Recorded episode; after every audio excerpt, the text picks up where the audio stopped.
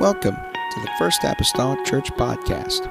Our church mission is to love as God loves, showing compassion to every soul, thus winning those souls and equipping them to be sent out to plant and to harvest. Thank you for joining us today, and we hope that you are blessed by today's podcast.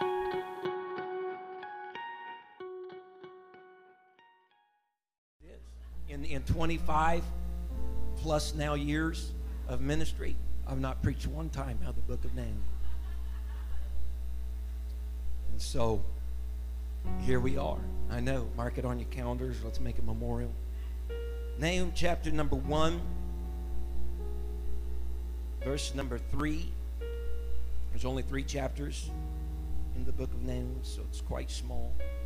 Nahum chapter number one, verse number three. If you're there, say amen. If not, just cheat and look at the screen. Amen. The Bible states these words The Lord is slow to anger, great in power, and will not at all acquit the wicked. The Lord hath his way in the whirlwind and in the storm, and the clouds are the dust of his feet. He rebuketh the sea and maketh it dry drieth up all the rivers. Bashan languisheth, Carmel and the flower of Lebanon languisheth. The mountains quake at him, the hills melt, and the earth is burned at his presence, yea, the world and all that dwell therein.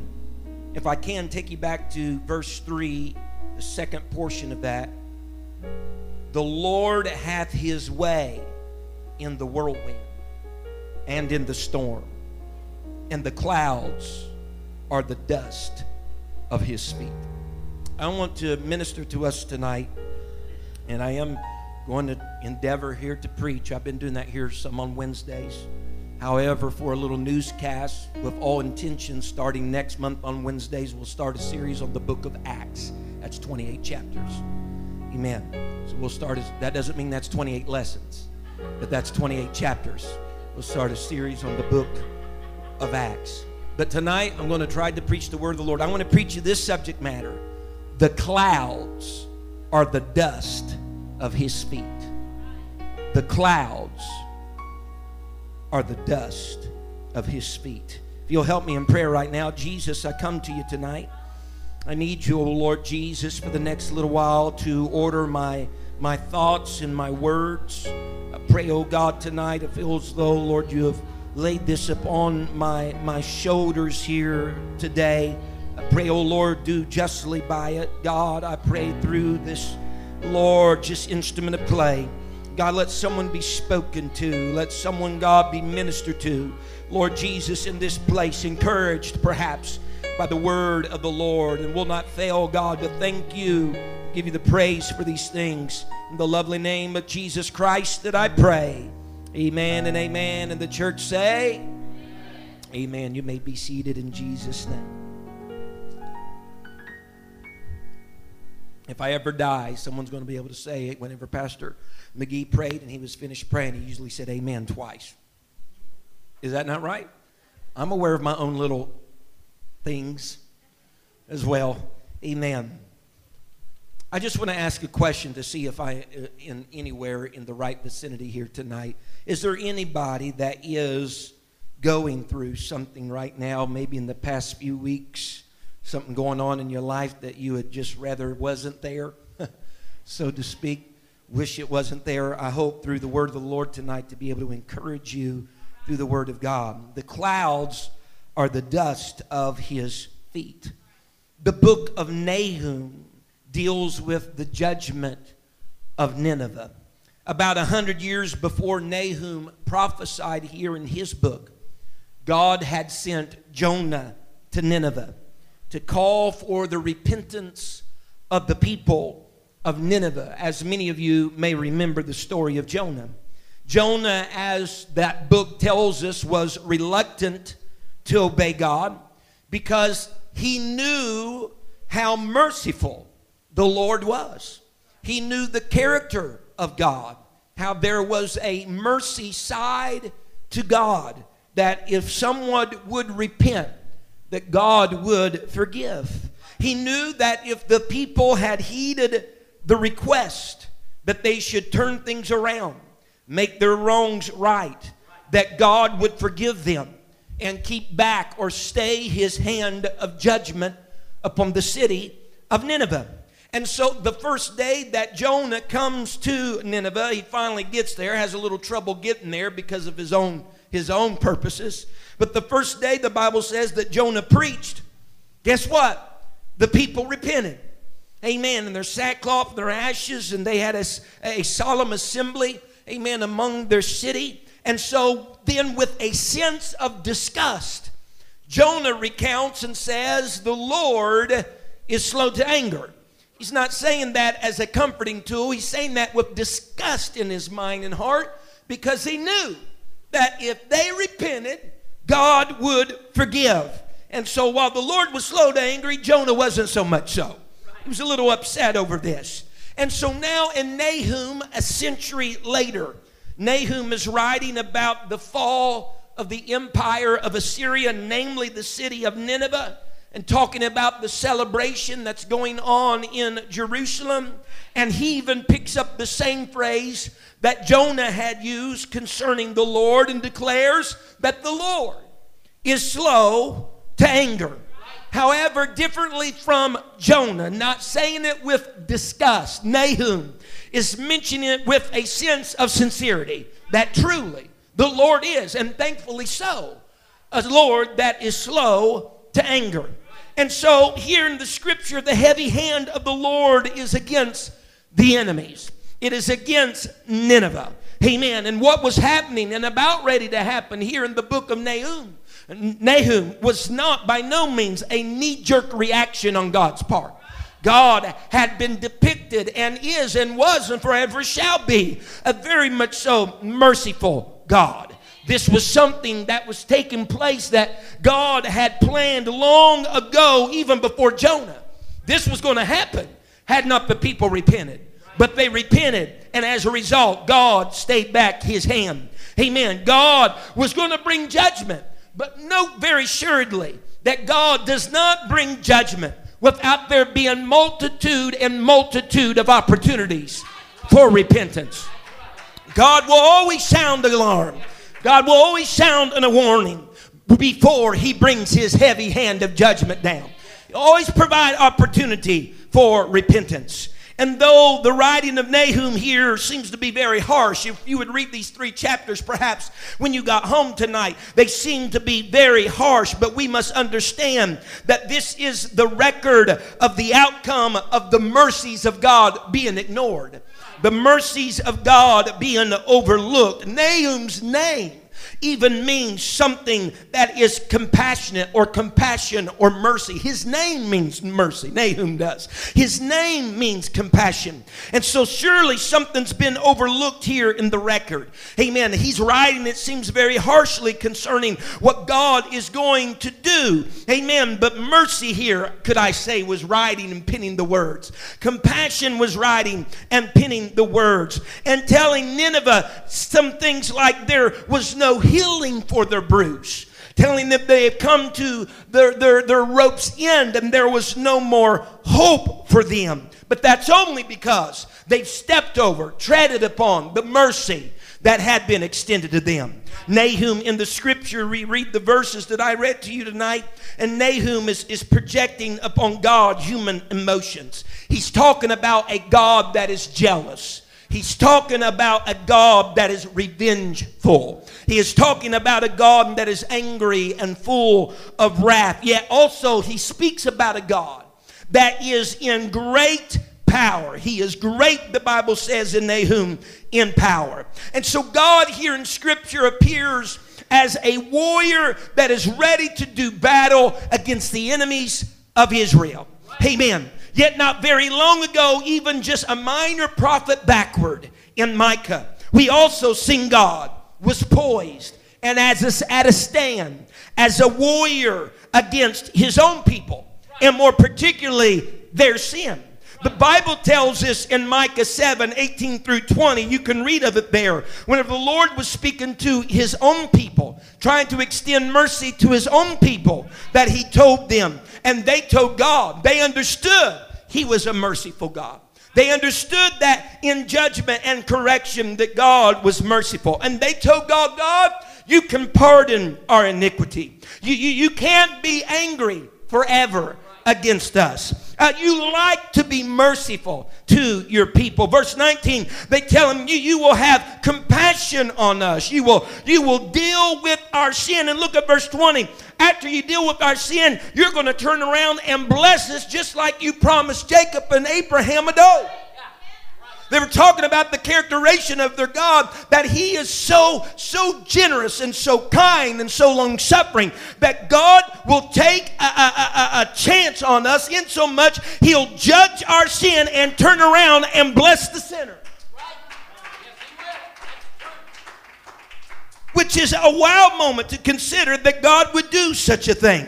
And so there is a long journey then of mercy, not just for the people that don't know God, but even for the people that do know God. He has mercy for those that he calls his, and he has mercy for those that he don't call his. And so Nahum is describing the great power of his Lord. And as he's telling us about God's power, he tells us some things that demonstrate the great power of his Lord. He says the Lord has the ability to rebuke the sea that the Lord has the ability to dry up the rivers. He has the ability to cause the mountains to quake, the hills to melt, the earth, even at the presence of the Lord, are impacted just by the presence of the Lord. Amen. But even still, in verse number three tonight, he tells us that the Lord is great. And one characterization or means by which the Lord is great is this is that the Lord has his way in the whirlwind and in the storm. Amen.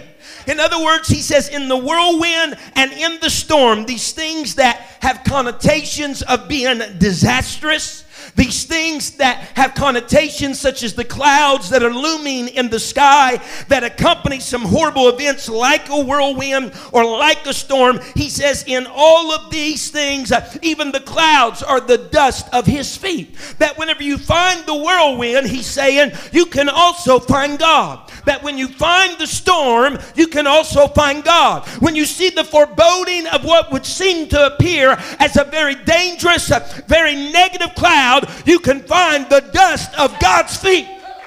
Someone say amen. See, I'm talking to people tonight that I don't think we have to begin to explain the connotations of whirlwinds or the connotations of storms or clouds in my particular generation or perhaps even in your generation because I understand them. When you talk about a storm is happening in your life, I understand what that means. When you're talking about it seems like you've been overtaken by a whirlwind, you don't have to say anything else. I understand you're in some hard times. I understand you're in some times when it seems like you're reaching up just to touch bottom. When you say clouds have gathered in and all around you, I know what you're talking about. There are some things that have come into your life that were unexpected. You're seemingly thinking unneeded, but they're still there.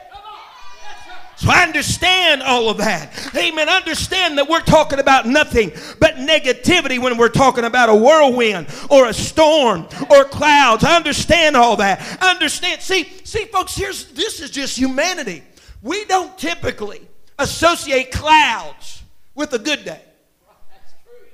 Although there are clouds sometimes in some of the most sunniest days, you do not focus on the cloud, you focus on the sun.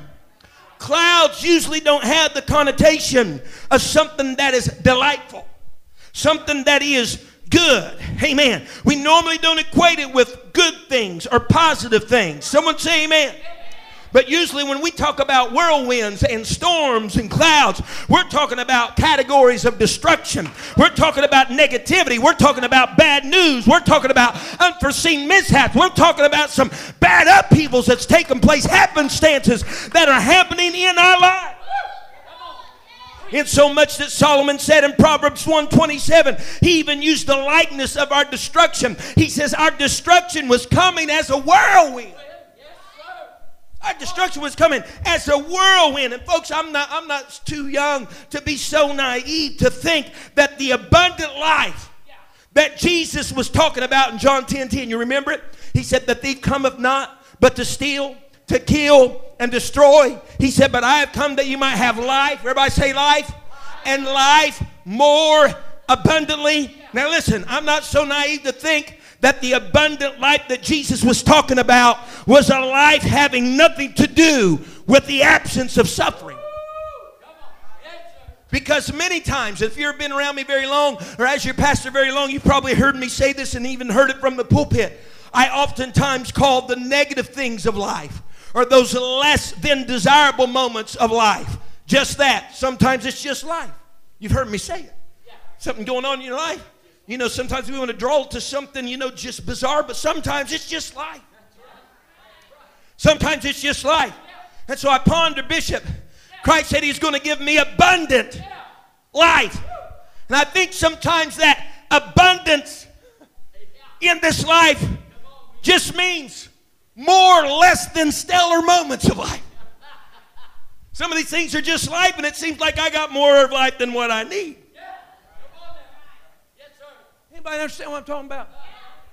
Listen, I'm not in a different boat than you are here lately. I'm not in a different boat than you are. Can I share just, and I'm just doing this for the sake that you understand that we're in the same boat. I'm not, I'm in the same boat that you are. You know, we, we it been it been like over five years since we've been to the dentist because that costs money, right? So we went, our whole family went, used some tax money in order to go. And this, please, no one feels sorry for me, all right? Because I know who my God is. But we went for me and one of my children, that was $319. Then for my wife, and then the other one, that was $319. And then she still has to have some fillings done. That's going to be $300. Then I had to get new brakes and rotors around on our vehicle. That was $450. Right? And then just yesterday, I had a guy. I went out my front door, and man, there was a maze of stuff going in the air, something flying. And I told Don, I said, We're going to have to call pest control. I'm not sure what this is. I thought I knew what it was, and I, I was right. And it ended up being termites. And that's going to cost $900.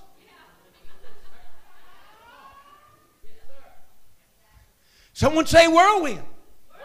Someone say storm. storm. Someone say clouds. clouds. And so what I'm saying is there's sometimes life just happens.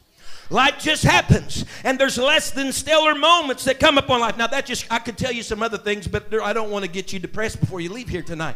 Amen. But nevertheless, those are just some things that happen in life. But I'm here to tell us tonight that every whirlwind and every storm, although they may seem harsh on the surface, amen, are not always judgment from God. Someone hear me? There are some storms that are, and there are some storms that are not. But there are some calamities that come into our lives because sometimes the people around you. Someone say amen.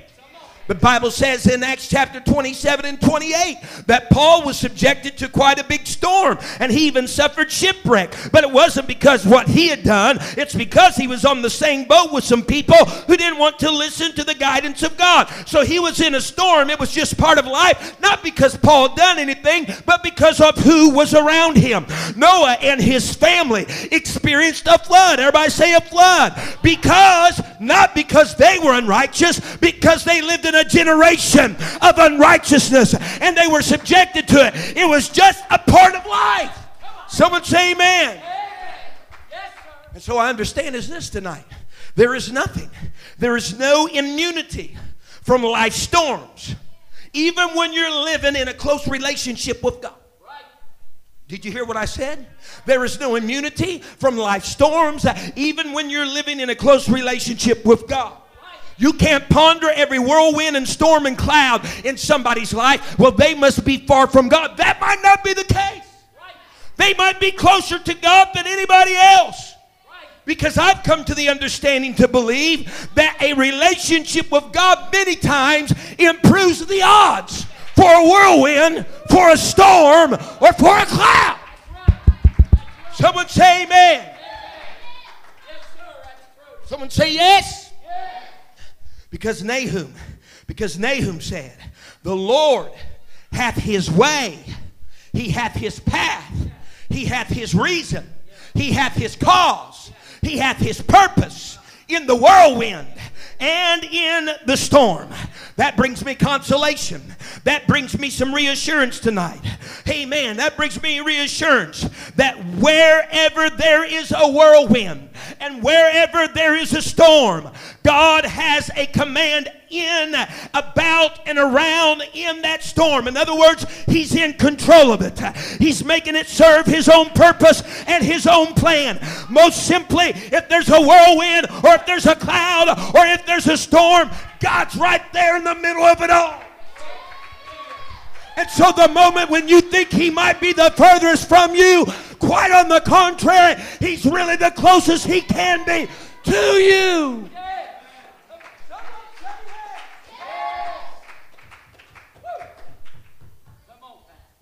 So, whatever the purpose, whatever the reason of the whirlwind or the storm, I got to find comfort and be suffice for my knowledge to know that His way is in the whirlwind and His way is in the storm. Right?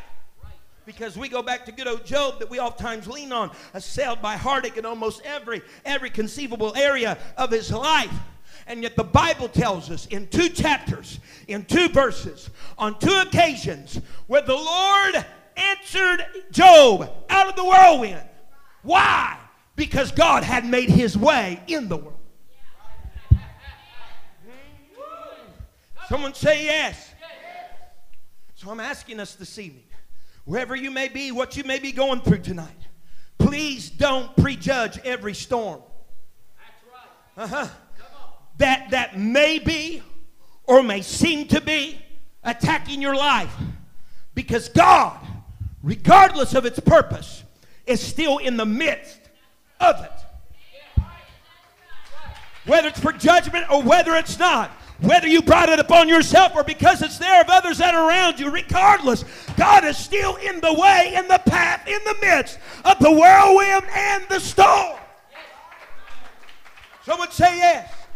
See what would have happened if Elijah had owed, had ran away from the whirlwind? He would have ran away from the very thing that would have been taking him uh, from earth uh, to heaven, that was ushering from this life to the next life into the very presence of God if he avoided the whirlwind. But God was in the midst of that whirlwind. Someone say amen. Let's walk with. See, God's calling card throughout much of the scripture has been the cloud. Everybody say the cloud. God's calling card throughout much of the scripture has been the cloud. At the conclusion of the Mount Sinai experience, the covenant was made with the people, when the Ten Commandments were brought down, when the tabernacle plan was established, the Lord came down, the Bible says, upon the mountain in clouds and fire and vapor of smoke. They left Egypt. They go about a three days journey out into the wilderness. There's a mountain. And God introduces himself to a people that were bound that are now free in the form of a cloud. And so something becomes impressed upon those impressionable people that God is in the cloud. And God is in the fire. And God is in. See, we're in a different generation. We seem to can't find God in the storm. We can't find God in the fire. We can't find God in the smoke. But that generation knew from their introduction with God, God's in the cloud. God's in the fire. God's in the smoke. God's in the whirlwind. God. Someone say yes. His calling card was the cloud. In so much that his thumb of endorsement for both the tabernacle and the temple is that he filled both of them at those two different times with the cloud which was his presence. Amen. Him being in the midst of them. Moses and Joshua go a little distance when the tent of the meeting was set outside the camp. They go to that tent of meeting, and what happens? The Bible says the Lord comes down in the form of a cloud, indicating his presence. And God was very near to them, and he had conversation with them, and he was speaking to them out of a cloud. Someone say glory. The nation of Israel is looking at a wilderness that's intimidating, looking at a wilderness that they know they got to go through in order to get through their promise. And as they look out there, the Spirit of the Lord lights upon them in Exodus 16. And the Bible says, as they looked out into that dismay and that, and that intimidating environment, the Bible says they seen the glory of the Lord. And He appeared in a he appeared in a cloud up there. God was reaffirming something over and over in the minds of his people. Just because it's a cloud does not mean it's not God. Just because it's a storm does not mean God's not there. Just because it's a work. Someone say yes. Calling cards to the cloud. What was it? A pillar of fire by night, but what was it by day? A pillar of cloud by day that was leading them, that was guiding them, that was instructing them. Someone say amen. And the Bible says, rather than separating from that cloud, the Bible says that when the cloud moved, the people moved, not away from it, but closer to it, because they had the discernment and they had the voice of God from Sinai that told them, Where the cloud is, I am. Where the cloud falls, my presence is there. Where the cloud shows up,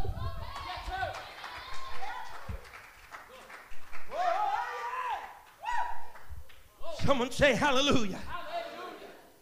Job even said in Job 22 and verse 14, he said, thick clouds. He said, thick clouds are a covering to him. God oftentimes conceals himself in a cloud. So much so that he told Moses, Moses, whenever you come in to the holies of holies where the ark is and the mercy seat is, he says, I'll visit with you, I'll talk with you, I'll commune with you, I'll instruct you from between the two cherubim upon that mercy seat, and I'll appear there. I'll be in the cloud. Everybody doing all right? I'm having fun. He says, I'll be right there in the clouds. Now, for us, as I said, our normal connotations are not good with clouds. Someone goes out and says it's overcast, that doesn't mean, oh, yay. Right? You gotta have good, good associations with clouds. As a matter of fact, clouds, even still yet today, can be the indications of perhaps a pending storm that may be in the distance. But folks, there is comfort. Listen to me now. There is comfort when you understand them that the clouds are the dust of the master's feet. That the clouds are nothing more but indication that he's not far. Someone say amen. amen. David said in Psalms 97 and verse 2, he said, Clouds and darkness are round about him. Him who? God. He said, Clouds and darkness are round about him. Psalms 18 and 11. David said this. He said, His, God's pavilion, were thick clouds of the sky. His pavilion, his dwelling place, his tabernacle, where he resides, are some of those thick clouds of the skies. You're saying, Woe is me, but God's right in the middle of that. You're looking at a circumstance that seems insurmountable, but God's right in the middle of it. I'm looking at all the money and saying, God, where's it going to come from? But God says, I'm right here. Some of you looking at some illnesses, some of you looking at disease, some of you looking at losses, and God says, I'm right in the middle of all of that mess, and I'm going. He's not far. He's not far. Consider with me. Consider with me. You look into the skies and you consider the natural clouds from below. Amen. Many times we say, well, it's going to rain, it's going to storm. Oh, it's black. Look at the clouds. It's going to thunder. From below, a cloud can look dangerous, but from God's point of view, it's nothing but dust to Him. Amen. The clouds from below look at great things. Amen. They're bigger than life, beyond our size and beyond our measure. But from the vantage point of God, they're small things, even the dust of His feet. In so much, I guess we could use the old cliche in a literal work what is seemingly over your head is under God's feet.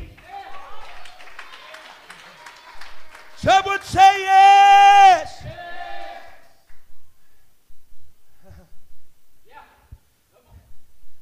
It's, it's been remarked, science bears it out, that clouds owe their beauty, more importantly, even their existence, their very existence, to the presence of dust particles. Because it takes dust particles in the atmosphere that the vapor in the sky can get upon. And as they condense, the invisible, the dust, become visible through the form of a cloud. Someone say amen. In other words, if there was no dust, there could be no cloud. Meaning then, before there was a cloud, there was some dust. He said, The clouds are the dust of my feet. If I'd say like this, the cloud just makes visible what you couldn't see before. The cloud just makes visible the unseen dust of the master's feet. Your present day storm your present day whirlwind, your present day cloud. I don't know what's going on. I'll tell you what's going on. God is making what was formerly invisible visible to you, and it's His power, it's His presence, it's His unction, it's His nearness. But sometimes we don't realize it till we go through some junk and stuff and heartache and woe, and it's like, there it is. That's the dust of the Master's feet right there. Someone say, Amen. I didn't know when I started. I'll just know when I quit.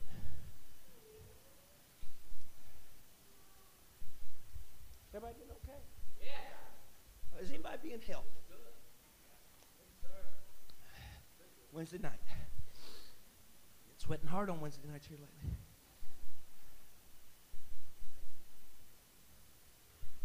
Clouds of the dust of the master's feet.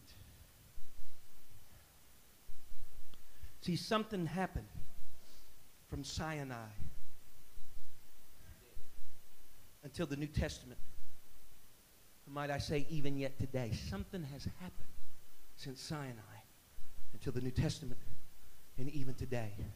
Listen to me, because the original connotation of the cloud has been lost. Israel of old, when they seen the cloud, they weren't thinking dismay. They weren't thinking woe.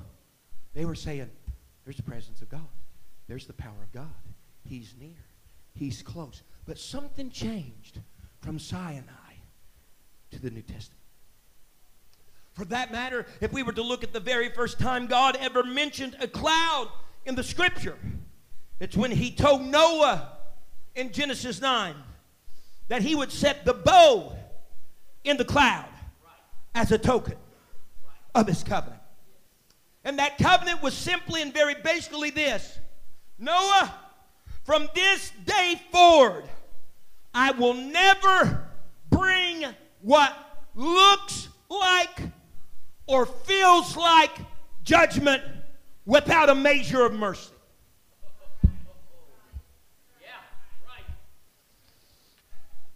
And so, God, what's this measure of mercy? He's, what, what, what is this, God? What are you saying? In other words, Noah, I'll never, I'll never be nearer than when you are overshadowed by a cloud. Someone say amen. amen. Listen, dust of the feet. Dust of the feet are feet that are in activity. Dusty feet don't happen that are inactive. Dust of the feet are feet that are in activity. In other words, Noah, I'll never be more active than when it seems like I'm not active. I'll never be more active than when you're in the whirlwind. I'll never be more active than when you're in the storm. I'll never be more active than when you're looking and all you can see are the clouds. Because the clouds are the dust of the master's feet. And if there's the dust of the master's feet, the master's busy. The master's active. The master is up to something. Yeah. Only just got a little bit more time. That's all I got. That's my nose, I think, though. I just got. I don't have a hanky or anything. I gotta get some pull this curtain off here and start using it. Here we go. We don't need decoration. Let's just use it.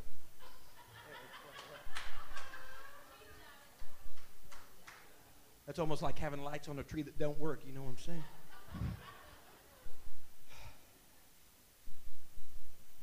Now turn with me. I, I do want you to go here. I haven't. I, I've said a lot of scripture and some of them thrown up on the screen, but I want you to go here. Luke 12. You might be able to find that one. It's a little better than Nahum. Not better, it's just more. We're more acquainted with it. Luke chapter number 12, verse 54. Here's what I want to show you here. Something happened from Sinai to the New Testament, and I say, even in our day, they have lost the connotation, the original connotation of the cloud. If you look at Luke 12, verse 54, the Bible states these words. He says, Jesus speaks. He said also to the people, He said, when you see a cloud rise out of the west, straightway ye say, there cometh a shower. So it is. And when you see the south wind blow, ye say, there will be heat, and it cometh to pass. But he says, Ye hypocrites, look at it. Ye can discern the face of the sky and of the earth. But how is it that you do not discern this time? In other words, they, they, could, they could at once read the signs of nature. They could see a cloud and say, well, this, this means this. Or, or, or, or when the south wind blew, this meant this.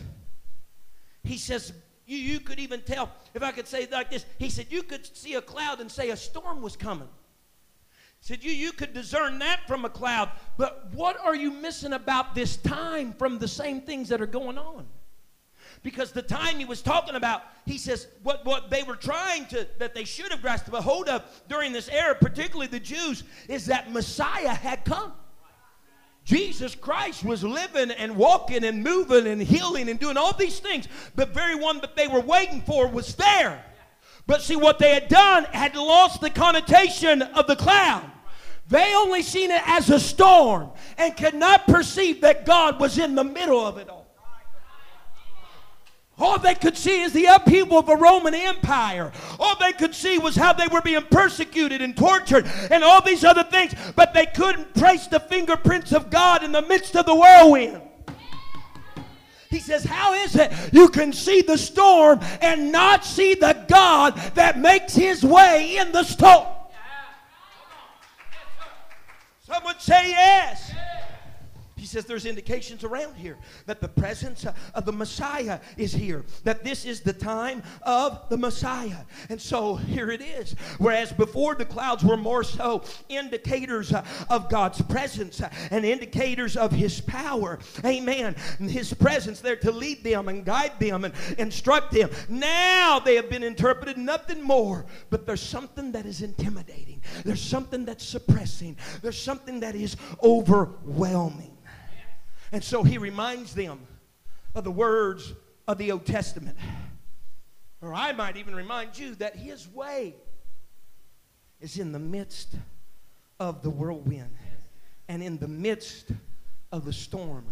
His way is in the midst of whatever may appear to be horrific and terrible that's happening in your.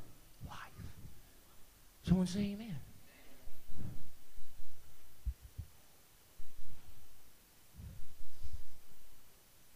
The forecast clouds.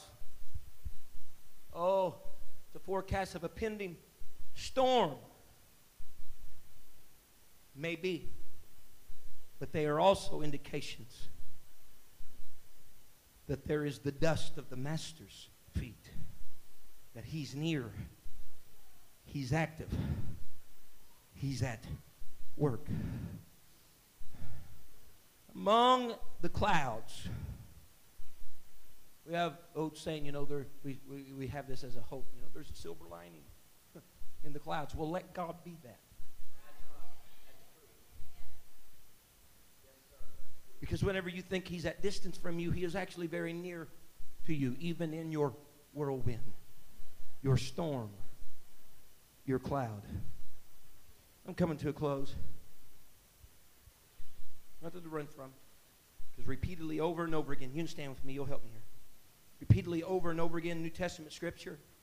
We read throughout the Gospels, we read in the epistles, we read portions of this even in the book of Revelation throughout the New Testament, what do we read? What does it constantly talk about? What does it tell us? That the Son of Man, that they seen go away in Acts 1, he's going to come again in like manner. The Son of Man is going to be coming in or with. Woo! The clouds. Honey, they're the dust of the Master's feet. They are the dust of the master's feet. Micah said this in Micah 7 and 8. Many people know this and perhaps can quote it. But Micah chapter number 7 and verse number 8 states this. It says, Rejoice not against me, O mine enemy. When I fall. Everybody say when. In other words, it's not if. You're going to. There'll be a storm. There'll be a whirlwind. There'll be a cloud. When I fall, though, he says, I shall. I shall arise. Why? Because wherever I fail, God's right in the middle of all that. Wherever I fail, God's right in the middle of all that. Not only that, when. Everybody say when. Not if. You're going to be met by darkness. You're going to be enshrouded by some dark clouds. You are going to find it. You're going to sit in darkness. But look what he says. The Lord shall be a light unto me. What are you talking about? In the middle of my storm, in the middle of my whirlwind, where it's all dark, I'm going to have light. Why? Because God already made his way in the storm. God already made his way in the whirlwind. God already made his way in the cloud. Yeah, it might be dark, but I'm not left without a light because the cloud is nothing more but the dust of the master's feet. And in him there is no darkness at all.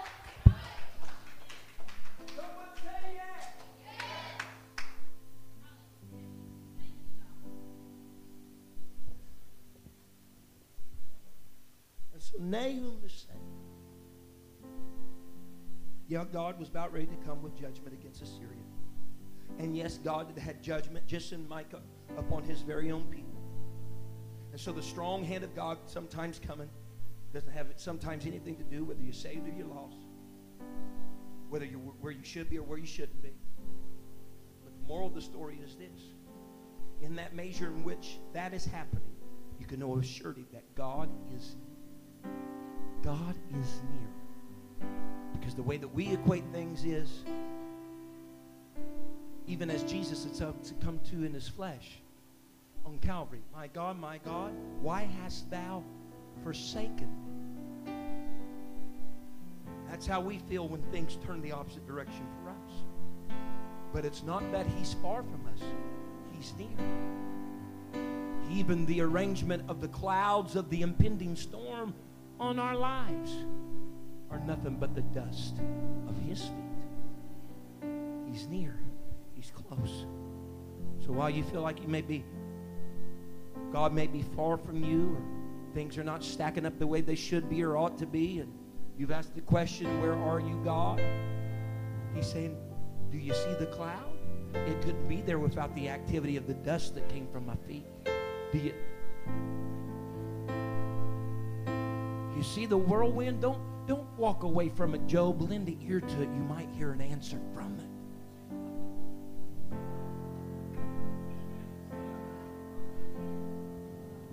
Right in the midst of the storm. That's his way. And I may never know his purpose for it coming by. All I need to know is that he was there when it was there.